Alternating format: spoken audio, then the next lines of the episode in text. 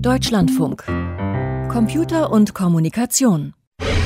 Digitales Logbuch. Computer und Kommunikation. Eintrag 95 6 67.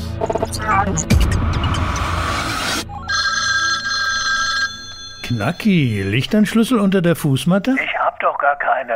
Und warum sollte ich sowas tun? Damit dein Boss prüfen kann, Ob ich sauber arbeite? Sag mal, spinnst du? genau, ob du die Akten zuklappst und versteckt hast vorm Rausgehen, damit die Kinder nicht damit spielen, wenn du mich besuchen kommst. Ich hab doch keine Kinder, weißt du doch. Na, ich weiß das, aber weiß das auch dein Boss? Könnten ja auch die Kinder deiner Nachbarn. Na, hör mal, wie sollen die denn hier reinkommen? Akten hab ich doch sowieso nicht. Nix ausgedruckt, sei ehrlich. Wie kommt man wohl bei dir rein? Durch die Tür natürlich, wenn du weg bist. Wie denn? Ohne Schlüssel. Den unter der Fußmatte. Ich sagte doch, ich hab keine. Du legst deine Schlüssel einfach so vor die Tür, ohne Matte? Ich lege gar nichts vor die Tür.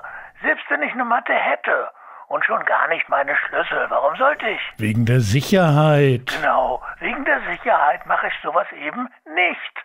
Wäre doch völlig unsicher. Nee, die Bosse sagen, es wäre viel sicherer, wenn sie unangemeldet nachgucken könnten, ob die Akten sicher sind. Soll er mir doch ein Safe kaufen fürs Homeoffice? Hast du noch keinen? Nee, wollte er nicht. Zu teuer.